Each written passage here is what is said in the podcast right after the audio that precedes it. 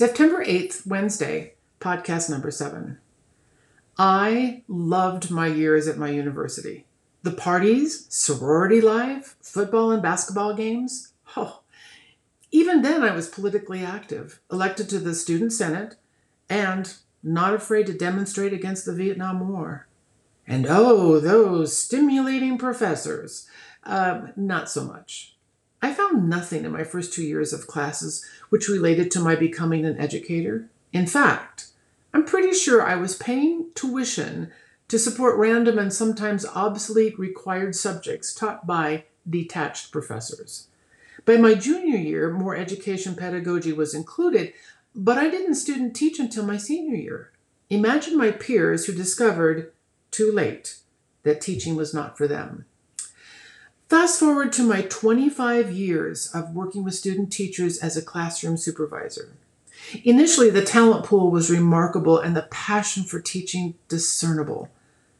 But slowly, through the years, this all changed, and not for the better.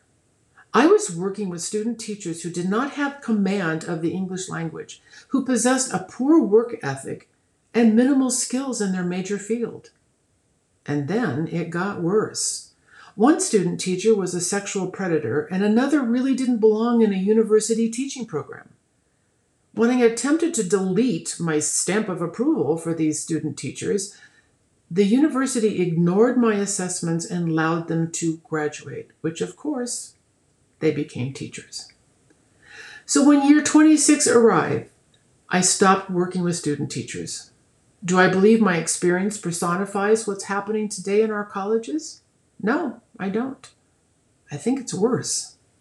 Oh, by the way, I'm Paula Bach, the author of Rescue the Teacher, Save the Child.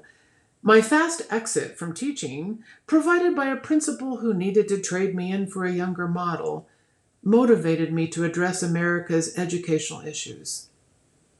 I was thrilled to receive an invitation to provide a multi day workshop based on my book at a prestigious university, school district, and school board. For several weeks, I researched what was happening in the schools, school boards, and university settings. As I prepared my lecture, I purchased hundreds of materials to support my presentation. And then Without much ado, I was canceled.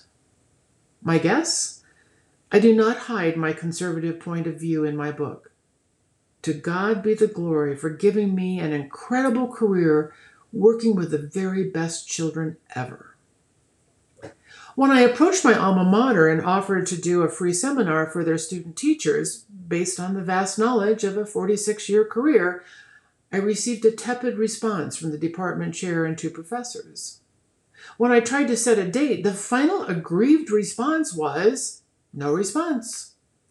Before the pandemic, I reached out to 15 colleges and universities offering the same free seminar. Not one institution even bothered to acknowledge receiving my email. Oh, oh, wait. One department chair wanted to meet me for coffee in a couple months when things calmed down. I guess that does count as a response. And those actions do personify exactly what is wrong with America's teacher colleges. Proven ideas, solutions, and real world knowledge is met with scorn. What do I, a retired teacher, know about pedagogy? Frankly, pedagogy be damned. If a teacher cannot maintain a positive learning environment, deliver fair and balanced discipline, communicate with transparency to both admin and parents, and navigate the highly technical internet grading systems, knowledge of the subject area is moot. Why? Because the classroom is in chaos. Entitled children are dictating policies, and battles rage between parents, colleagues, and admin. And we wonder why our children are struggling in school. By the way, if you are interested in a free seminar, you can reach me at rescuetheteacher at yahoo.com. I think you see a theme here rescue the teacher, all one word, at yahoo.com. And here's a good one I talk for free. I just need my travel covered. That's my passion. Tune in tomorrow. Here's a tease The entitled parent, hostile emails, and spineless administrators have one thing in common they are diminishing the teacher workforce. Please share this link to any and all. You can find the written word on today's podcast at rescuetheteacher.com. Again, that's all one word rescuetheteacher.com. If you're experiencing unfair practices in your teaching position, please reach out to me at rescuetheteacher at yahoo.com. I got your back.